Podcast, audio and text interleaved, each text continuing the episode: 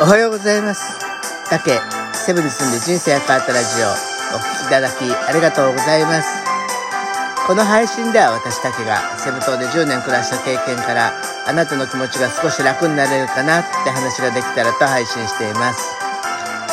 セブのことだけでなく日常で感じること、将来の夢や希望などちょっと元気になれるビタミン剤を目指しています。今日記念すべき第276回です。オリンピック終わりましたよね。今回ね、オリンピックで割とね、印象に残ってるのが、ボクシングの女子フェザー級で、入江選手とね、決勝で戦った、あの、戦って銀メダルをね、獲得したフィリピンのね、ネスティ選手なんですけど、えー記者会見の、試合後の記者会見で、私は LGBTQ のコミュニティの一員であることを誇りに思うっていうふうに話してたんですよね。フィリピンって LGBTQ のカミングアウトは結構寛容な国でたくさんの方がそういうカミングアウトをするんですけど面白いのはねカトリックの国なんでこういうことを受けているあの受け入れているっていうのがね本当にユニークだなっていうふうに思ってます。まあ、今回ねオリンピックでは非常にね多様性っていうことを歌っていてたくさんの方がね LGBTQ を宣言するってねそういうことがあったと思うんですけどこういうね、えー世界の祭典でもねテーマになるような多様性の中からやっぱり今回は LGBTQ に焦点を当てて、えー改めてね LGBTQ の意味を知ろうっていうねことから、えー言葉の意味、え3つの角度から見る LGBTQ の進めから歴史ビジネス世論から見たね LGBTQ の現状を。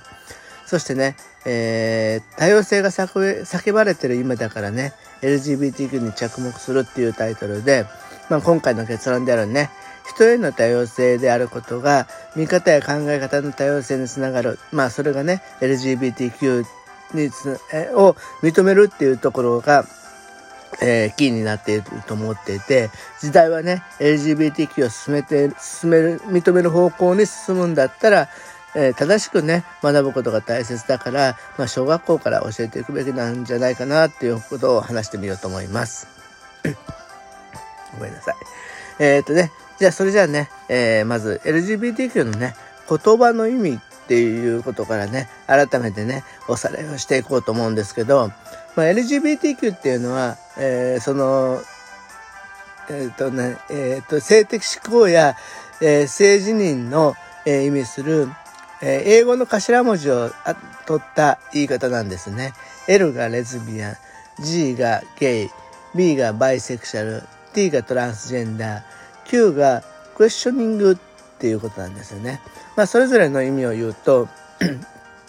ごめんなさい。レ,、えーレズビアンは、えー同性をね、恋愛の対象とする女性。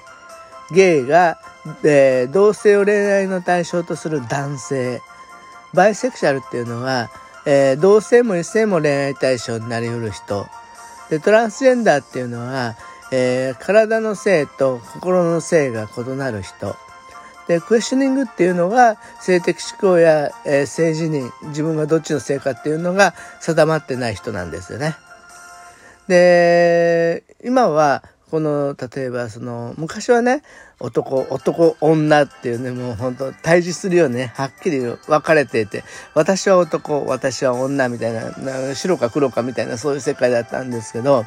今はね、だんだんだんだん、オスからメッセのね、スペクトラム、勾配、後輩って言って、あの、ななんか、私は、ちょっとだけオカマっぽいところがありますよとか、オカマって言ったらダメなのかな？ちょっとでもな、そういう感じですね。女性っぽいところがありますよとか、私はちょっとの半分ぐらい男性っぽいような感じかもしれないですねっていうふうに、この、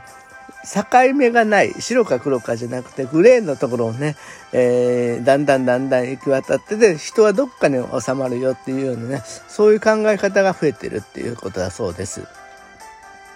そしてね、えーとえ3つの角度から見る LGBTQ の進めっていうことなんですけど歴史で言えばねあのー LGBTQ っていうのはもともとこういう性差別って宗教の上からの弾圧が多くて、まあ、特にその本当にさっき言ったねフィリピンはカソリックでカソリックなんかの教えでは、えー結婚をして子供を産んで産み育てなさいよっていうカソリックが繁栄していくためには子孫代々カソリックであることが必要だから夫婦になって子供を作るっていうことでその子供をカソリックに教えなさいよっていう意味でそういうふうにね男女の役割をはっきりしてたんですよね。だから子供が生まれない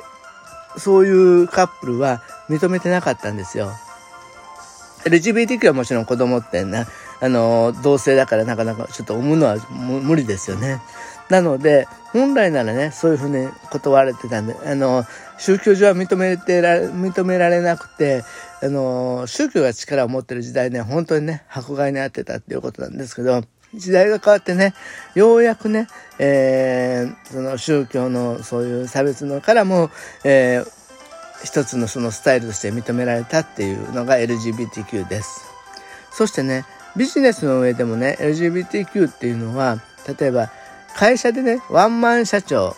っていうのは変化が多い、あのー、環境の中では、ワンマンだからね、自分一人が判断してバッと突っ走るわけなんで、失敗とリスクがやっぱり高いんですよね。で、今ってこういう多様性がある社会なんで、えー、どっちかっていうとね、ワンマン社長は、まあ、よっぽど勉強してね、頑張ら、頑張っていかないと、えー、失敗するリスクが高いと思うんですけど、まあ、そういう時にね、こういう変、今みたいな変化の時代の変化が多い時代には、チームでね、やっぱりいろんな考えを持ってる人が、いろんな気づきがあったり、いろんなことを考え、感じることができるから、そういう人たちが、それぞれ今の立場の中で感じることを出し合って、乗り切っていくっていうようなね、チームの方がね、やっぱり成功する確率が高いと思うんですよ。でその中でね、LGBTQ っていう立場は、やっぱり男、女には見えないような面白いところが見えてるかもしれないし、両方の立場がわかるんでね、違うところが見えるっていう、まあ、考え方がね、ユニークな人が多いんじゃないかなと思います。マツコ・デラックスさんなんかもでもね、なんかすごい話聞いてて面白いじゃないですか。それはやっぱりね、なんかその面白い思考のところに気がつくっていうのがそういうのがあるんじゃないかなっていうふうにね、ちょっと勝手に思っちゃったりもしています。そして3つ目ね、今の世論っていうことなんですけど、えー、学校教育でね、LGBT など性の多様性について教えるべきかっていうアンケートを取ったら、えー、それをね、教えるべきっていうのが36.2%、できればね、教えるべきっていうのが52.5%で、合わせるとね、88.7%も、えー、やっぱり教えるべきだっていうふうにもう世論が、えー、変わってきてるんですよね。例えばね、そういうふうにね、やっぱり意識を変えるんだったら、その、一番ね、いいのは教育っていうところじゃないかなというふうに思ってます。で結局ね、えー、何が言いたいかっていうと、人に対してね、多様性であることが、さっき言ったものの見方や考え方の多様性につながるっていうことだったら、今ね、時代はね、これ LGBTQ を認める方向に進んでるんで、だったらね、正しく学ぶことが大切だし、正しく学ぶ、学ぶっていうことはいつから始めたらいいんだっていうことを考えると、やっぱりね、小学校から始めたらいいと思うんですよね。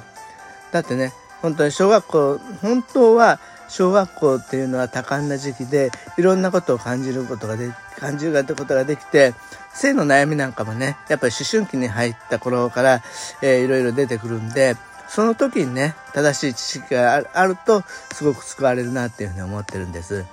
だからね、やっぱこの、こあの、今回ね、学習指導要項で性の多様性は盛り込まれてないんですよ。なので、今まで通りの教育方針なんですけど、まあ、ここにね、あの、ごめんなさい。えー、ここにね、えー、いろんな形でね、あの、その LGBTQ の知識を盛り込んで、いろんな多様性、いろんなことを認めていくっていうね、土台ができればね、日本の将来良くなっていくんじゃないかなというふうに思いました。